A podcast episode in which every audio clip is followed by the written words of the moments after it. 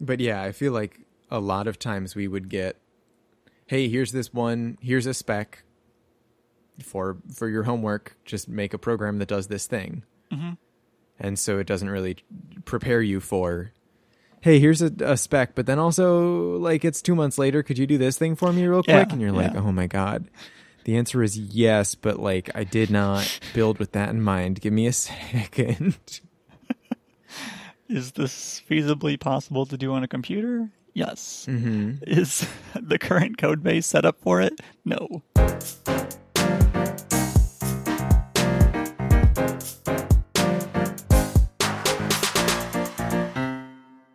Hey, Zach. Hey, Liz. Let me pull up my notes. I had thoughts on this, and I was like, I can do this without my notes. I can't do this without my notes. So I want to talk about the Apple vacuum that I think is coming. Okay. As the vacuum friend. By the way, thank you for your vacuum suggestion. I bought it. Was it? I've used it once.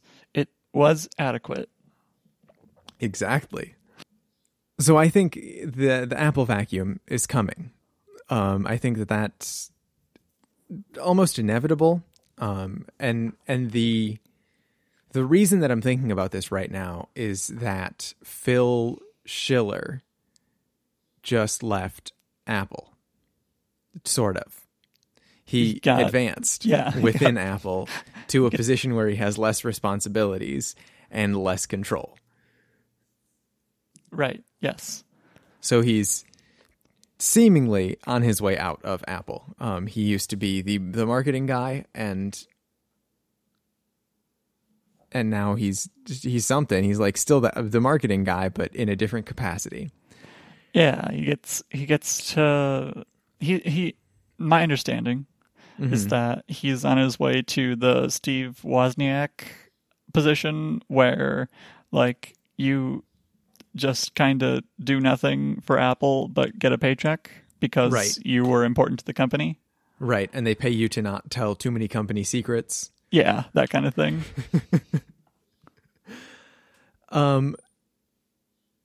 And part of the reason that they're doing that, beyond just probably Phil Schiller is, like, done, is that this is something that John Siracusa brought up on the Accidental Tech podcast, is that when Phil Schiller leaves, they need somebody to fill his spot, right?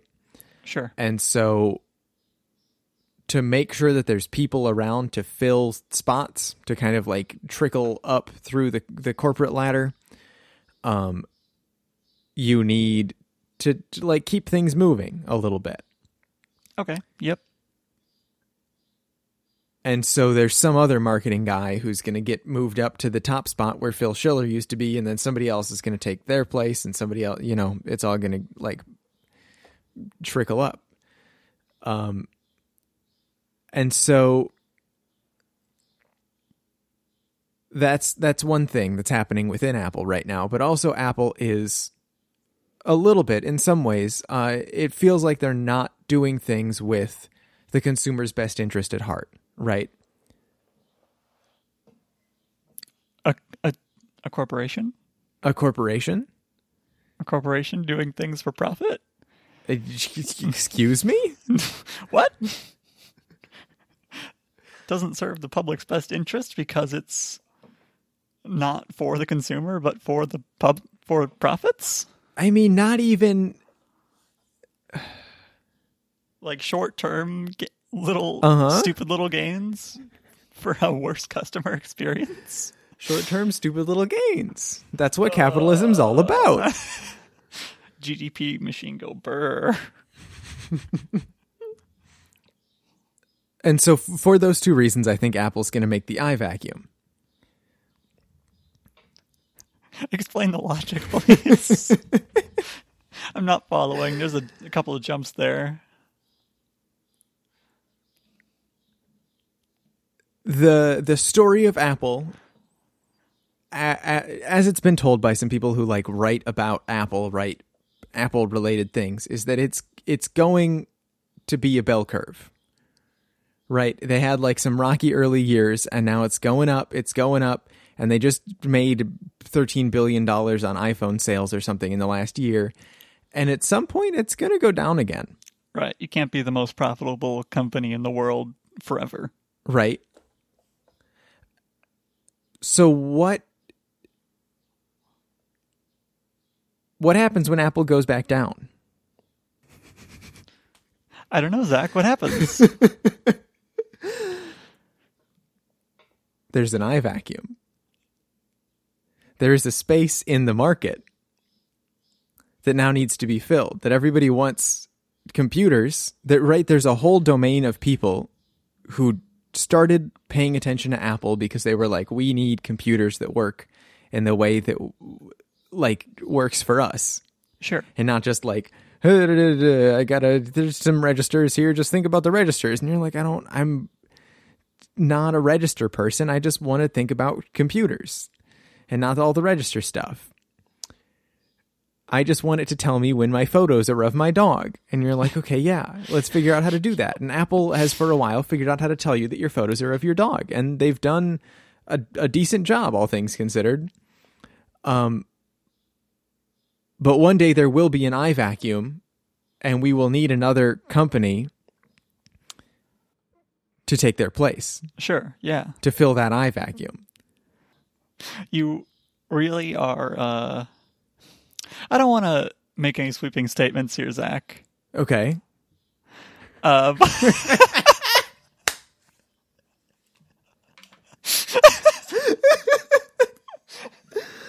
the finger guns. The finger guns did it. Everybody's like, never record a podcast where you can see each other's faces. The finger guns did it right there. Record podcasts where you can see each other's faces. But... I think because you were talking about being a vacuum friend, I assumed you were talking about a vacuum cleaner. Right. But you were talking about just an absence of thing. Right. Okay, this is making a lot more sense. Okay. So...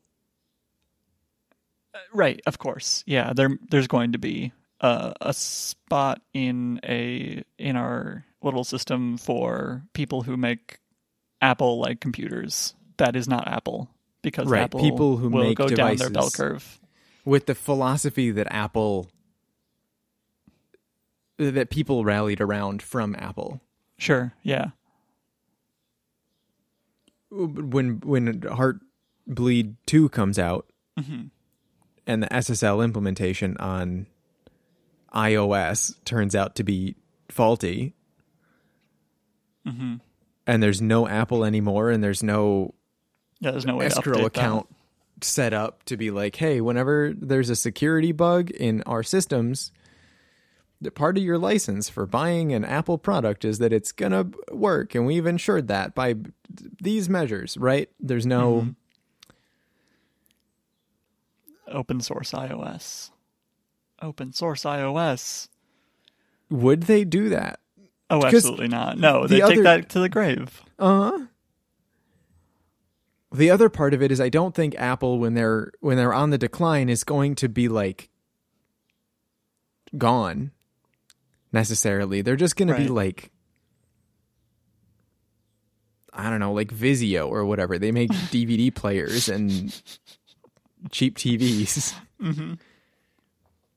Or they make fancy cars and bad robot vacuums for people who care more about the brand name than about how well their product works for them. Mm-hmm. So in that respect, I think it would be... I don't think the computer that you have now is going to be crushed under the weight of Apple falling. No, definitely not. And like, even if it did, I'd just put Linux on it or whatever. Mm-hmm.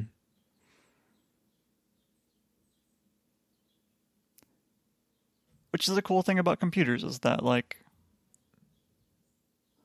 to whatever degree I actually own this device, like I can pretty much do whatever. Yeah. And like, I don't think that the position that Apple holds is exclusive to Apple.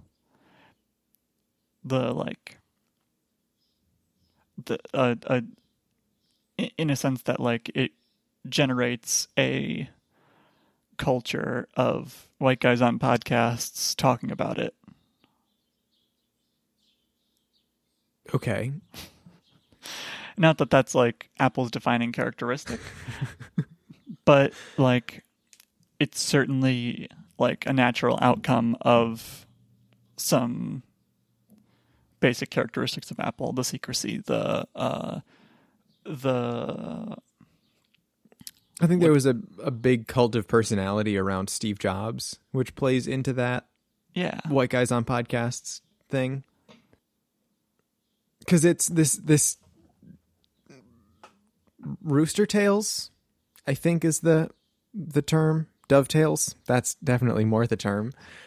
Rooster tails, like, kind of go up and then back down, and then kind of like if they're trying to look bigger, they kind of like out, and they wake you up at 3 a.m.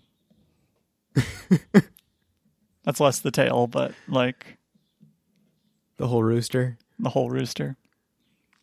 So this doves well with something that I also think about kind of often when I think about the future and like the high and mighty, the wonderful, lofty future that we all dream of and write fiction about and everything, mm-hmm. Which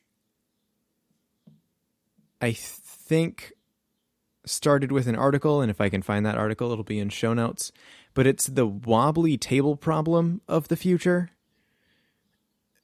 Which is that, like, when you go in somewhere and you sit down and you, like, put some weight on the table and it, like, leans a little bit. Mm-hmm. And you're like, oh, man. And then you sit back up and the table leans back because, there's a little bit more weight on the other end now. Sure.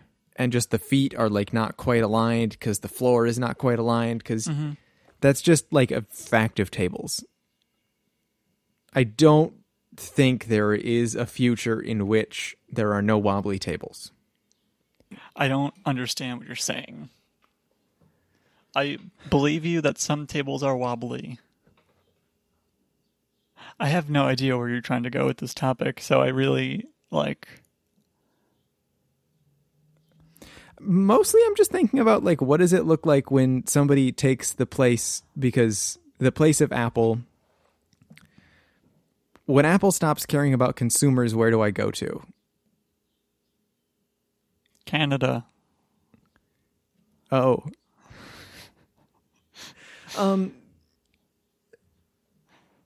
This is also inspired by something John said of like, I wish that I could just see what Apple would act like as a nonprofit.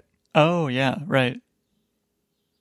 And maybe it gets also to, I don't know, there's a lot of thoughts all in here. There's thoughts on like monopoly. Mm-hmm. Is Apple letting enough small companies exist that when Apple stops existing, another one can trickle up? Or are they just like buying out every single competitor to the point that there's no competition? They don't improve because nobody is pushing them to. Mm-hmm. And then when Apple stops, there's nobody outside of Apple with the knowledge to make things that could take their place.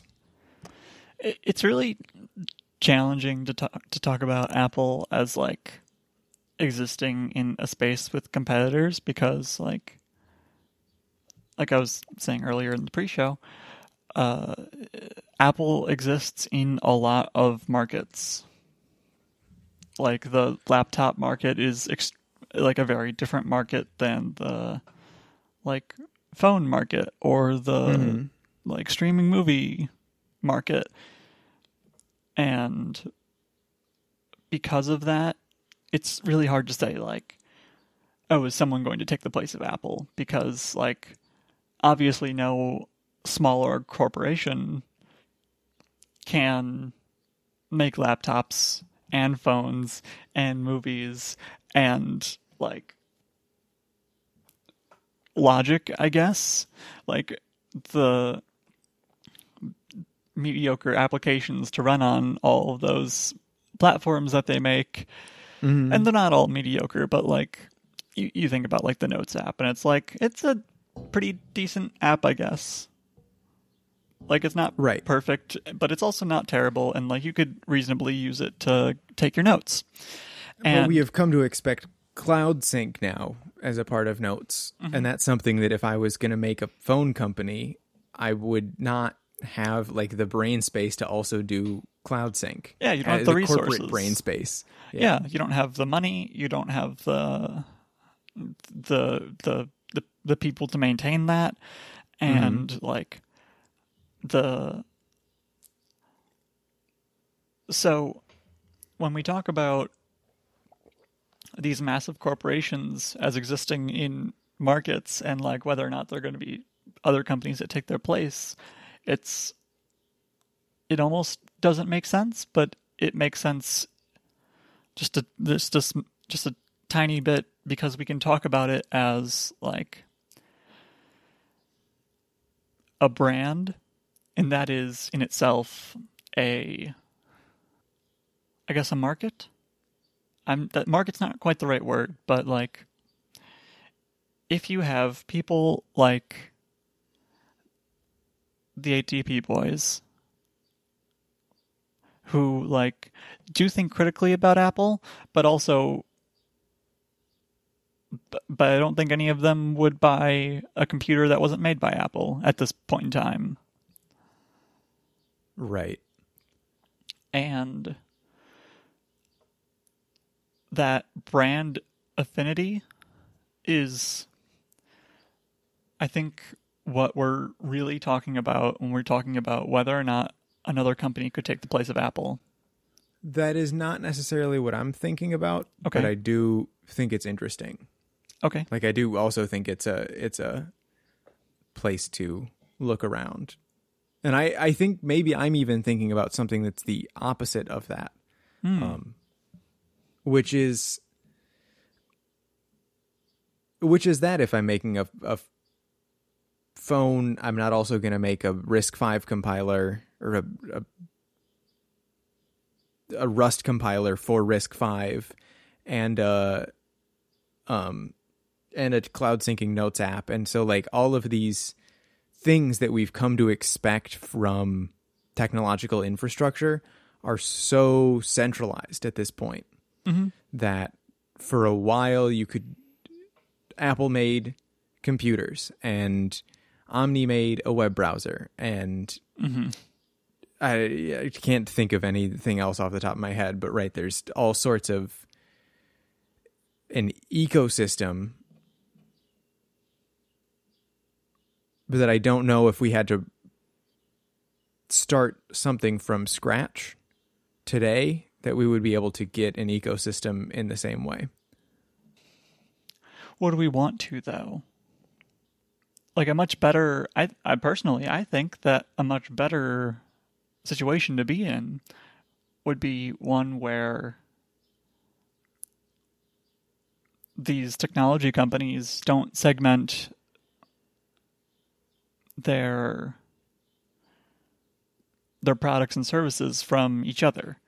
Like, why can't I don't have a real good example of this, but, like, why can't I store my like, I want to use the Apple Notes app, but I want to store that on Google's servers. There's no way to do that right now. Right. And I think if you could, we would have, like, not necessarily, like, first we wouldn't have these tech giants because, like, you wouldn't have, like, a cloud storage provider could be a business that Like, and it is a business for Amazon and Google and Apple, but Apple, Google, Amazon do a lot of other things that are not cloud storage, and because of that, we don't really have. I have a thought in my head. I'm just trying to figure out how to say that. It's because they're not open and they don't work with each other. I think that's a worse situation than those ecosystems existing. Like, an ecosystem could exist. Like, if you're gonna, like, ecosystem is actually a really interesting word because, like, it obviously has biological connotations, like a real ecosystem is like a combination of, like, what animals live there, what plants live there, what the weather's like, and like what the soil is made out of, like, and when, like, if you opened up a child's textbook and looked up ecosystem, you would see like a cycle looking thing, because the plants get eaten by the herbivores get eaten by the carnivores, and the carnivores die and feed the plants. And, like, there's also the weather and the sun involved. That's not the important part. Right. We kind of think about it in that 2D kind of cycle where, like, my iPhone talks to my Mac, and the Mac talks to the cloud, and the cloud talks to whatever, you know, it's like, it's all, it all works together, and it all just works. And, like, it could be more. It's not as simple. Real ecosystems are not as simple as plant, one herbivore, one carnivore, and they go in that cycle. That's a terrarium at that point. Yeah. And I think the same is true for technological ecosystems, but tech companies will make more money if they don't allow, like, more animals, more plants could thrive in this environment, but we're not allowing it. And not us, but tech giants aren't allowing it. And the cycle is such that eventually the small mammals become the dominant species. Right? But if you don't let there be any small mammals, what happens when the dinosaurs die? Yeah, that's a good metaphor. Like, ideally for me, Apple would open the whole thing up right now. So would Amazon, so would Google. We could have more space for everything. It's just, like, it's kind of ridiculous that we, like, position the world such that we don't even consider the fact that, like, someone might do this better, and like, if it were opened up in that way, obviously it takes some work, but we could get there. And I'm not sure if we get to a point where Apple's on its downhill slope. I don't, like, my sense is that they wouldn't open it up. They would just keep everything proprietary, making the ecosystem smaller and smaller, killing everything, and eventually go out of business, because such is the cycle of business or whatever. We might, like, a new, like, more open ecosystem might emerge, or it might just be another tech giant move in, or it might be neither of those things. We don't really, like, it's really hard to say. Yeah. I think I've remembered what I was thinking about wobbly tables, which is that, like, some part of me thinks like, oh, I wish that it would be Linux, right? It would be this wonderful, this open ecosystem and everything like that. But Linux is just kind of janky. Yeah, definitely. And by virtue of not being for profit, I think we'll always be kind of janky. I think so, yeah. In the same way that Windows has a lot of jank, but you just get used to it because they market the hell out of it. And that's how you get Skype that just loses messages, is because people just use Skype and you don't... Like, Microsoft's not deriving profit from the fact that Skype is not janky. Mm-hmm. Microsoft would not derive much more profit if Skype was not janky, in the same way that the Linux Foundation does not derive that much profit when Linux is not janky, because that's just not like... Yeah, that's not what people care about. The way that it flows. Yeah, that makes sense. And so in the same way, I think like a lot of discussion has been going on around how janky macOS is. Mm-hmm. And it's because... That's just not the focus of the profit-making machine within Apple. Mm-hmm. I think. No, it makes total sense, yeah. Yeah. And that's where I get back to the tables, is that you could have every single table in the world automatically level itself. Sure, yeah. But that's a lot of work. Yeah, definitely. For a relatively small problem. Right. One that annoys the hell out of me, for the record. Mm-hmm. Do you, like, if you sit down at a wobbly table mm-hmm. and you're like, oh my God, it's so wobbly, will you go under and, like, fiddle with the feet of the table to unwobble it? Depends if it has feet? It depends on the situation, right? Okay. But in general, I watched Numberphile at some point. That showed a proof that you can rotate a table that is wobbly.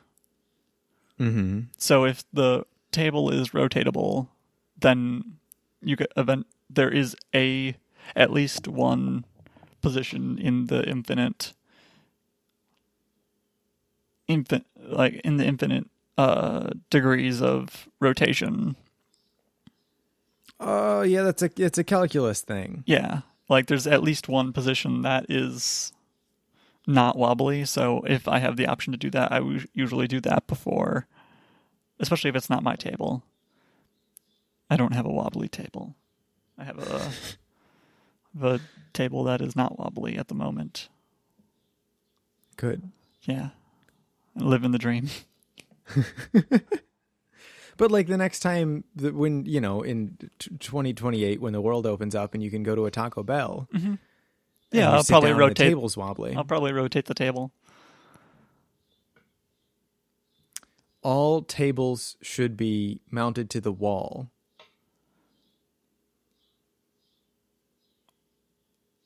Because then, yeah, we don't. They won't wobble on their feet. And we like having big open spaces in restaurants in the middle.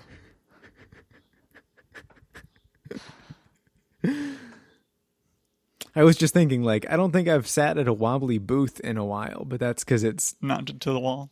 It's, like, attached. Yeah. Configurability comes at the risk of it wobble. You know, Zach, one of the things you said earlier was that all this stuff is centralized, and that's what it...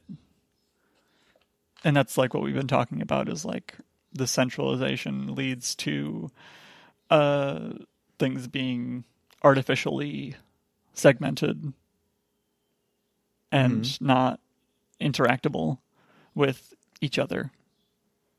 Right. That was a wavy sentence. That was a wobbly sentence. But I think you get what I'm talking about. But, you know, one technology that's very decentralized is blockchain. Ah. Can we run the future? Can we fill the eye vacuum with blockchain? I think blockchain is just by its nature always going to be significantly wobblier than any desktop OS.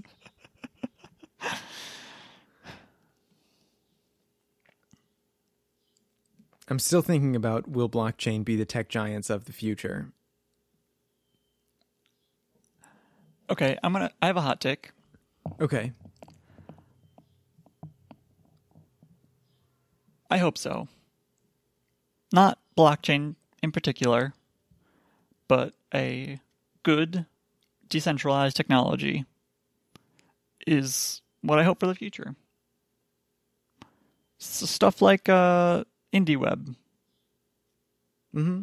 Like, hell yeah, I want IndieWeb. And that is like, that's really as decentralized as it needs to be. Right. Like, it doesn't have to be like everyone's hosting the entire internet, like blockchain kind of needs to be. Uh-huh. But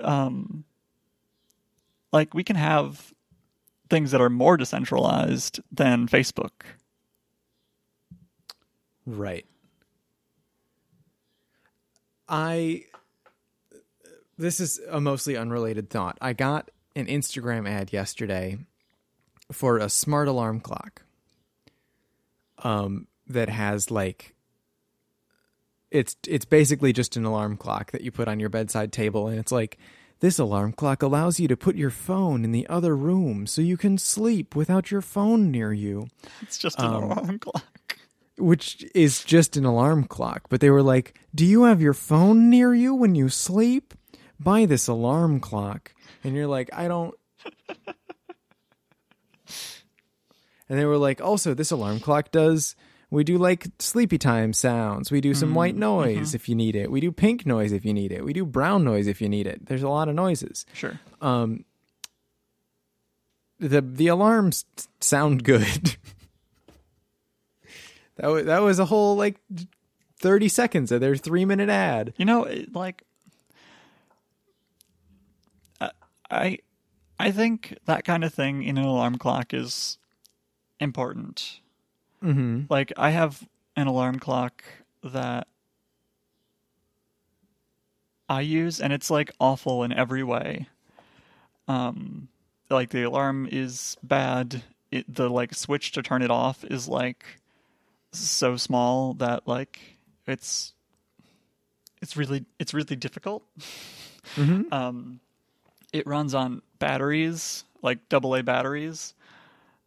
So, like... If the batteries die, then if you need to replace the batteries, then it stops keeping track of the time just entirely. There's no way to, like, replace the batteries one by one and have the time continue. Uh-huh. So you have to reset it every time you... But I keep it around because... It's the only alarm clock I've seen in a while. Not that I've been looking very hard, but it's the only alarm clock that I've seen in a while that doesn't light up. It's a non-backlit LCD display, and, like, the darkness of my bedroom is important for my sleep. Right. So, like, if the only light is a big, like bright red. Yeah. Like, I'm not super picky, but, like, the alarm clocks that I've had are, like, incredibly bright for no reason. Mm-hmm. So anyway, like, stuff like that can be important, you know? Like, yeah, it's the first thing you interact with every day. Mm-hmm. And my alarm clock isn't going to tell me that C# is Turing complete. Not yet. The alarm clocks of the future, Zach. Well, so that's the thing, is this was marketing itself as an alarm clock of the future, because it's got, it automatically dims the screen when it's like, hey, it's dark in the room right now, so the clock is going to be dim. Makes sense. Incredible. And, like, even you can set it from your phone. You can, like, set when the alarm is on your, you can use your phone to do that. But put your phone in the other room. Don't touch it. But put your phone in the other room. But I think the idea is you can be like, okay, my alarm is going to be at 7:45. But it doesn't, like, for reasons that are beyond their control, it doesn't tie into the way that iOS does alarms or anything. You can't be like, mm-hmm. Hey, lady in a tube, please set my fancy alarm to 7:45. Let's imagine for a second that, mm-hmm. like, this is the situation I'm going to describe is never going to happen, but it is kind of what I want. Right. It's like, okay, this could be how Linux works. The thing I'm going to describe could be how Linux works. So, like, let's say you have a phone with, like, LizOS on it or whatever. Mm-hmm. And it has built-in alarm functionality that, like, integrates into the system really well. In some way, I'm not entirely sure. Okay. You know, like, Siri will set it for you or whatever. Right. And you could write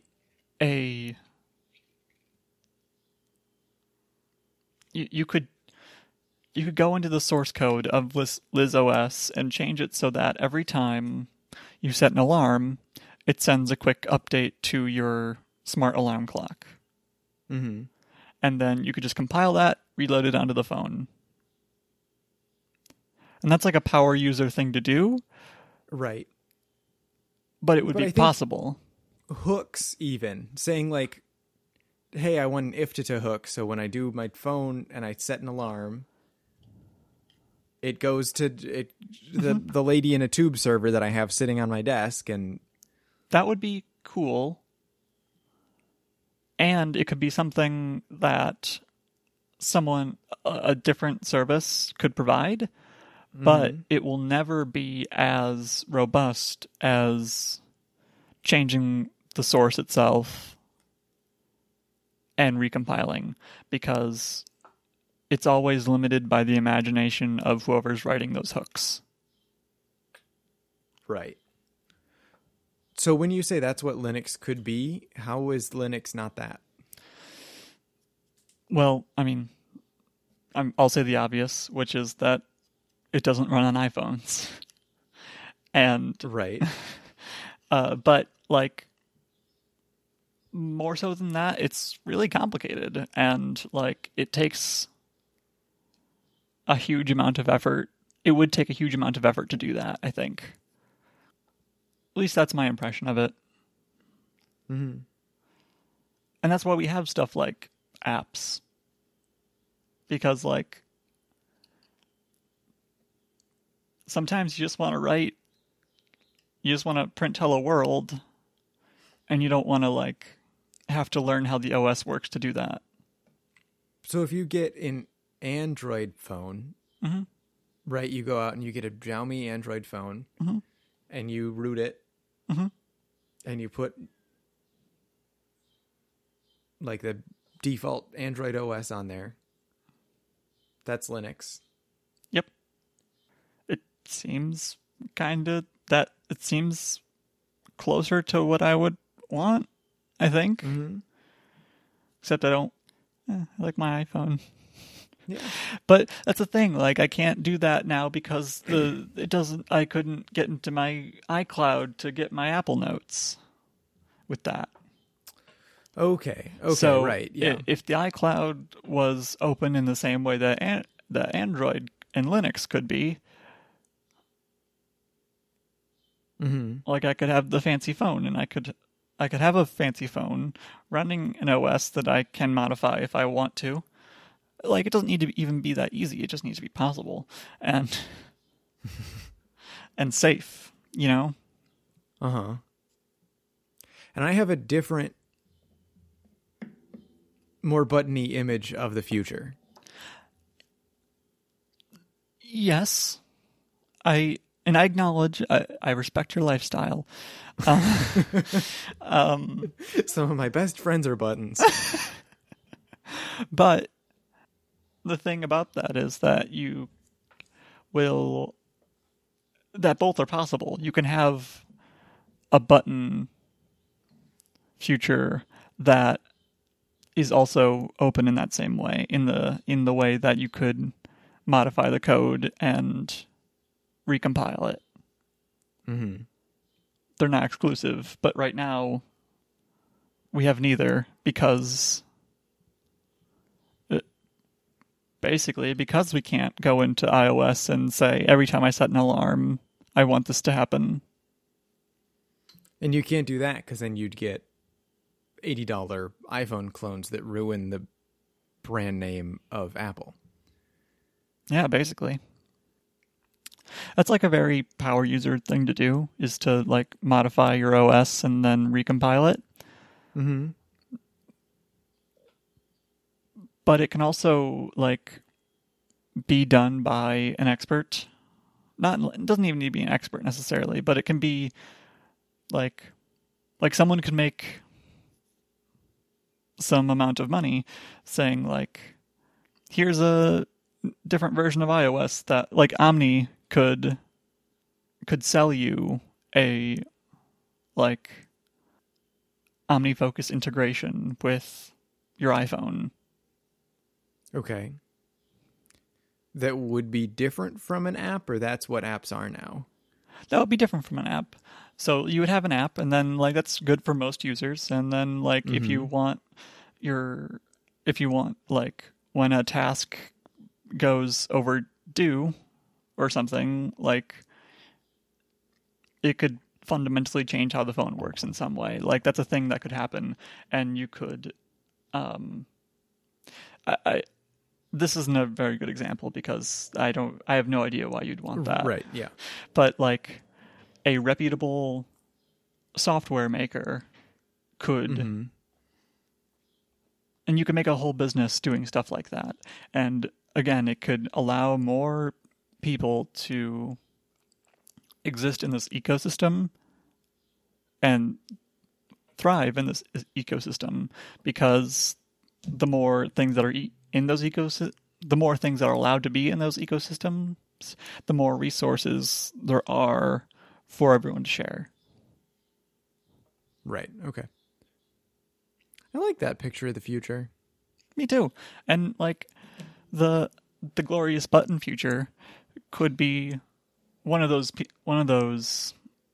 new things in our tech ecosystem, and not in our. But it can't be in the tech terrarium. Right. And I think for me, part of what's different about the glorious button future is that it's still more about open protocols. It's a little more at like the IndieWeb level, mm-hmm. where you can't just like go in and rewrite Facebook. Sure. But you can say, I'm going to publish my normal posts, and then I'm also going to publish image posts. And if you want to see the image post, you just subscribe to this thing. Mm-hmm. And some consumers understand how to get that and some don't. But it's based on like there's a protocol that exists for it.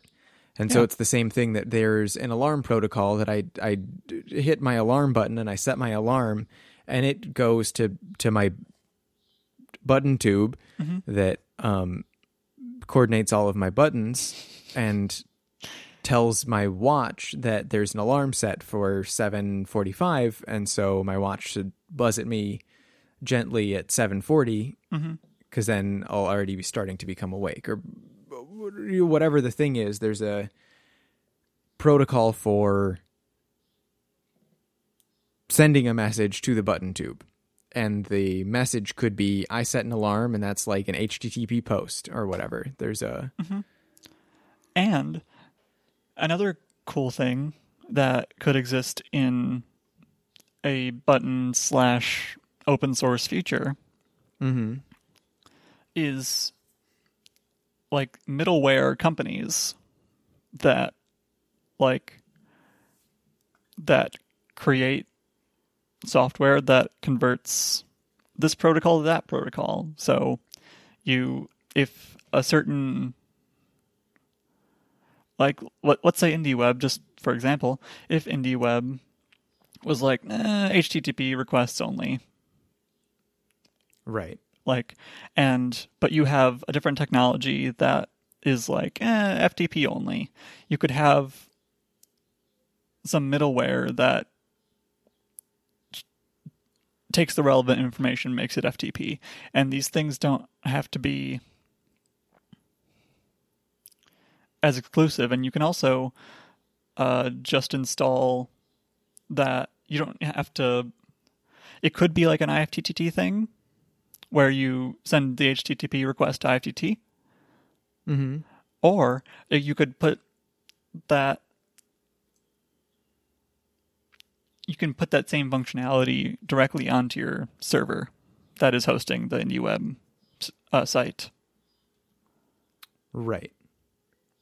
And it could just hook into your own protocols.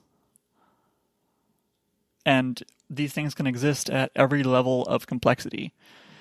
Because you own the server, you can rewrite everything about it. It doesn't need to be HTTP, but like that's the default, and you're like not a computer science PhD, so you don't know how to do that. And but someone is, and they can give you software to do it. And these things can all exist in the same space, but they can't right now because none of it's open. And I feel like I'm repeating myself now, so. I mean, I went back to the button future, so repeating yourself is... I did it first. And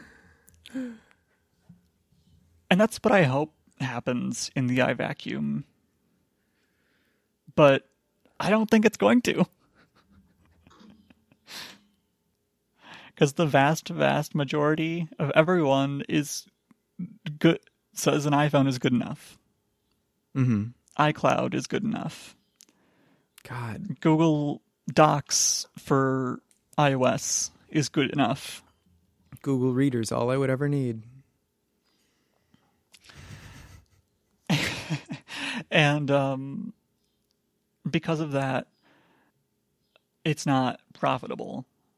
And not profitable, but not profitable in the way that you said before with the tables. Like, this is a small problem that we could fix for a lot of money, to turn every single table into a fancy table that will automatically, like, it has like a gyroscope in it or something that like keeps your food stable in an earthquake. You seen the pool tables on cruise ships? No. They they have like a gyro in them that like keeps the balls wherever they're supposed to be. Oh. Because the ship will rock and stuff. Uh-huh. I don't know how well it works, but like, yeah, I guess every pool table could be like that. But like, it's only really profitable on cruise ships because most of the time people don't care that much if their pool table is a degree or a couple off.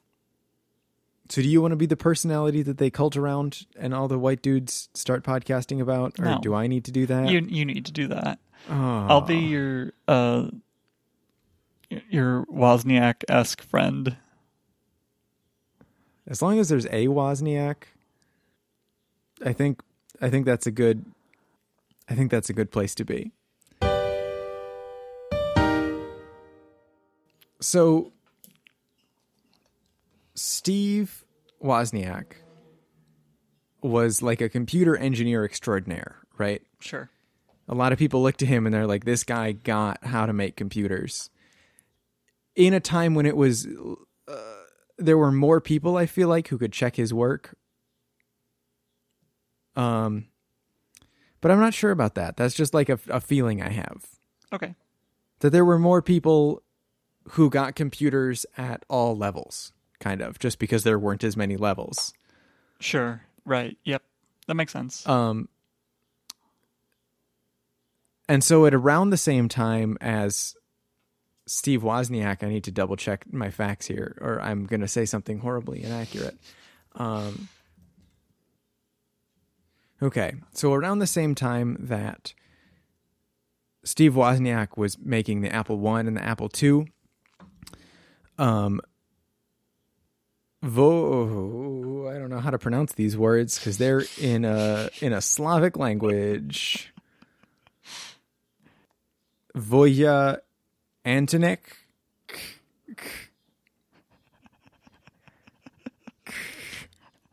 Voja Antonić was building a socialist computer in Yugoslavia. So this is a computer that was created to fill a vacuum of like, hey, we don't have enough computers here in Yugoslavia, and we can't afford to import American computers. So here is a magazine on how and where to get all of the parts to build your own computer based on this one guy's design, Antonić. Antonić.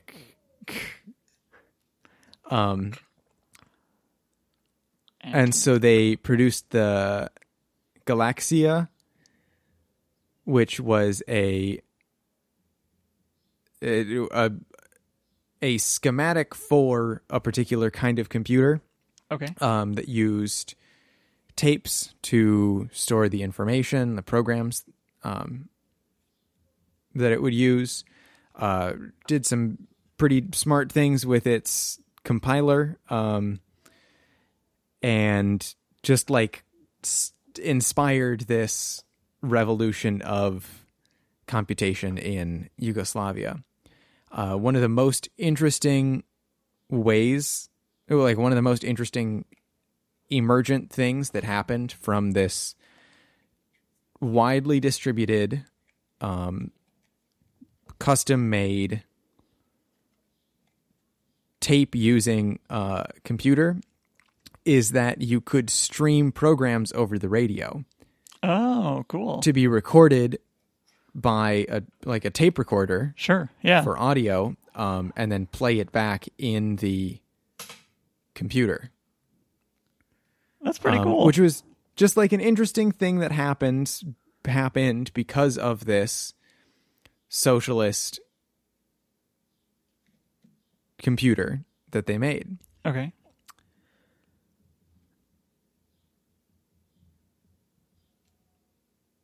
So when the revolution comes and all the cat girls and their Doc Martens get what they want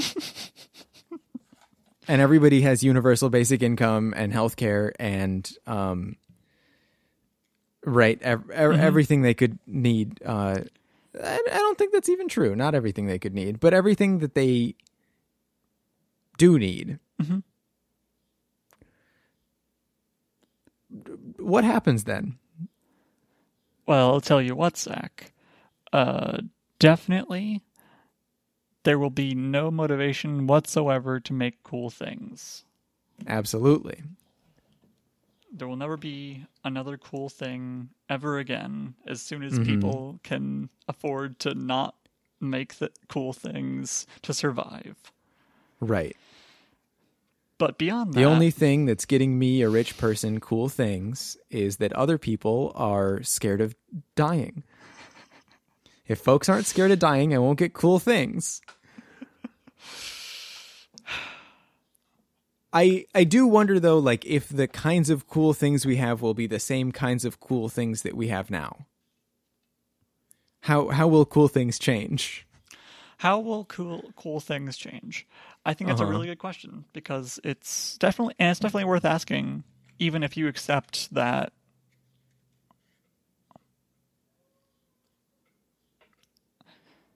cool things wouldn't go away. Okay, so I guess first, does anyone here need convincing that cool things won't go away? I am currently in a place where I think maybe cool things would go, not all cool things, but like some cool things would go away. But that's worth it because I'd rather not have cool things and have people not be afraid they're going to die. I agree. But do you think that it, I guess I could use some convincing maybe that cool things won't go away entirely. If that's something you think you would provide. If not, I am very happy to say we can lose some cool things. I think we might. We might lose some cool things. But I don't think we're going to lose all cool things. And the cool things that are really important will continue. I think, like, if someone discovers penicillin or something like that, I don't think they necessarily need to profit off that to have it be a cool thing that the rest of the country or the rest of the world can use. Okay. Like, antibiotics wouldn't stop being developed just because people needed to keep making it to eat. Right. Okay.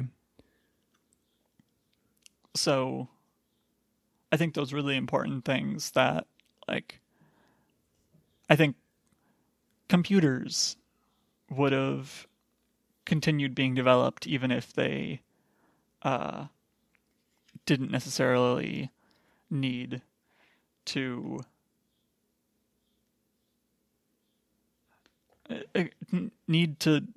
build computers to survive. Mm-hmm. Because computers are cool and they're useful and they can help us, and they have helped us do the things that, because of things like I can order a pizza to, I mean, am I making sense here? I know I'm still stammering a lot, but like, I just feel like it's, I don't have a lot of sympathy for the argument that in a socialist system where you could live without working. Mm-hmm. I don't have any sympathy for people who say that, like, if that existed, then we wouldn't have things like penicillin and like really like even better antibiotics or computers or iPhones and stuff like that. Like, they would probably look different as, like, you... It's hard to say without going into specifics about what the system looks like. But, I think they look different. But I think, like, those things that are really important and cool would still be around. And frankly, the type of people that would be like, I've discovered antibiotics, but I'm not going to tell anyone unless they give me money, kind of scare me. Or that, like, walk through the world thinking that everyone, right, that they're like, I would obviously give away that knowledge, but everyone else, how do I incentivize them to care about their fellow man? Capital, clearly. That's what does it. That's what inspires caring. It's not even capital, really. Like, yes, there's capital, but, like, people don't, like, I don't know, Zach, like, just, like, speaking personally, like, money is a, like, kind of a tool to, like, enjoy life. Mm-hmm. And, like, I don't know. I think people are entitled to a life that they don't hate? I don't know, like, that's like that's a very large statement to say. It has a lot of implications and a lot of, there's a lot of like, well, if everyone's entitled to a life they enjoy, who's gonna pick up the garbage or whatever? And it's like,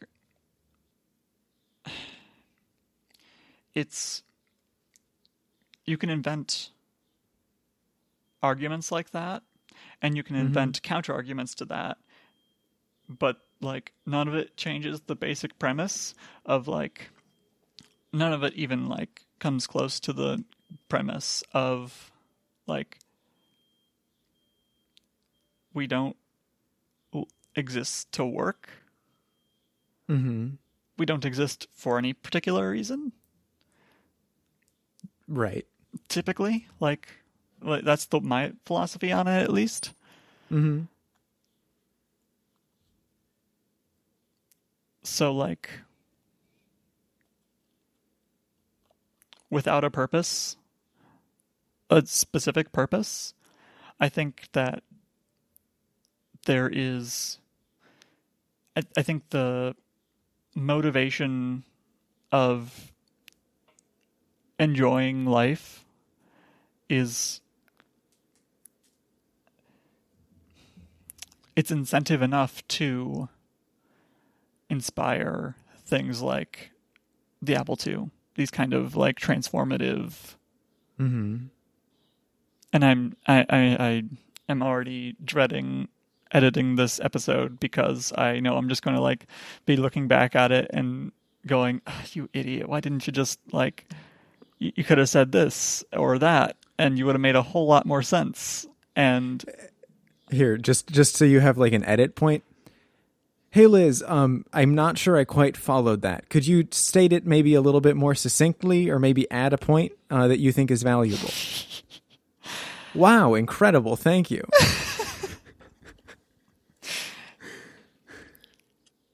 Starting at...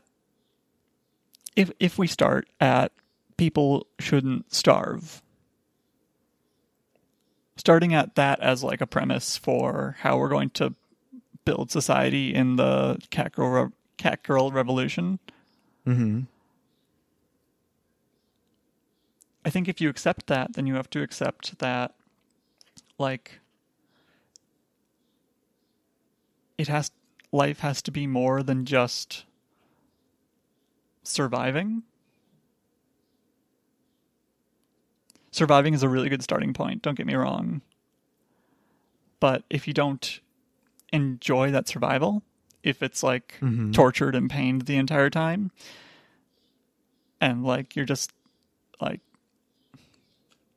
yeah, if you don't get to have the benefits of being alive, like qualia or laughter or you know, something like that, then like I think the natural next step is like everyone enjoying life.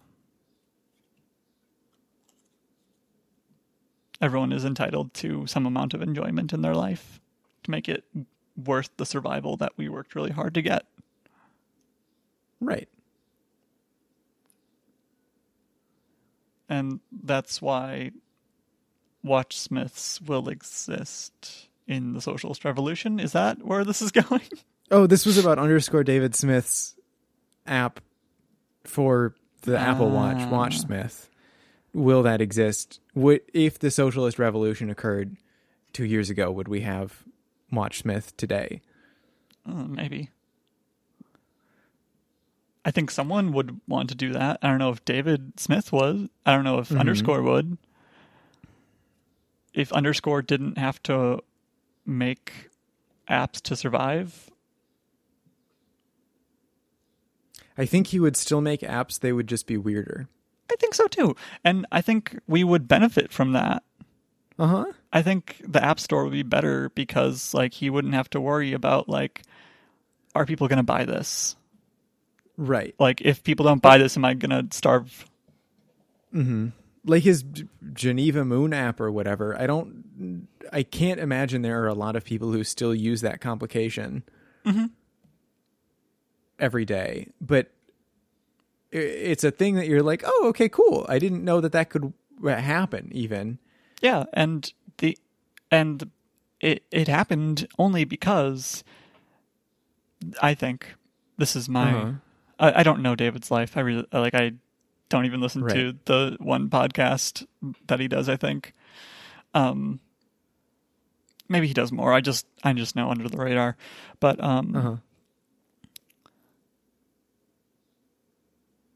that only happened. That Apple was only made because he had excess resources and wasn't worried about whether this app was going to do well enough to continue feeding his family. Right. We should get in contact with Mike Hurley and start a podcast that's like Free Agents, where they're like, oh, yeah, right, be your own boss, everything, but it's just about the revolution. What does that mean? Like, be your own boss, but it's in socialism? Like, the whole point of that a lot of the time is like, well, if you're your own boss, then you'll eventually be able to if you're lucky enough, be able to work yourself up to a point where you can just make a moon app for the watch for a little bit. And like, wouldn't that be neat? Wouldn't that be so cool to be in a position where you don't need to work every day for 8 hours a day to survive? That's the dream. I got so mine. What's the show?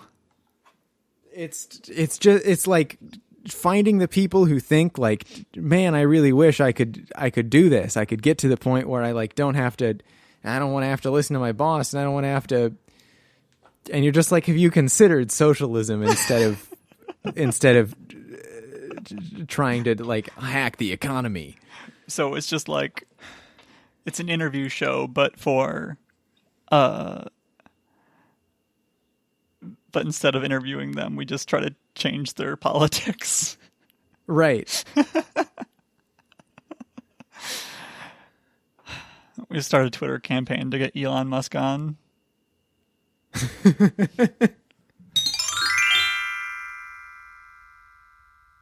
So now it's time for a product sponsorship with the Worrying Bugs.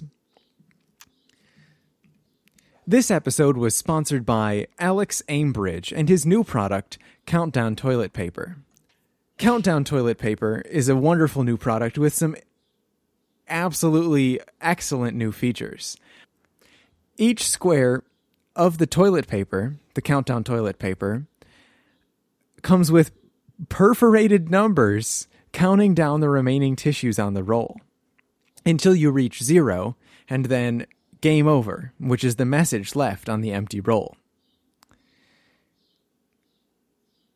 Just in case you didn't hear me the first time, Countdown Toilet Paper offers perforated numbers counting down the remaining tissues on the roll.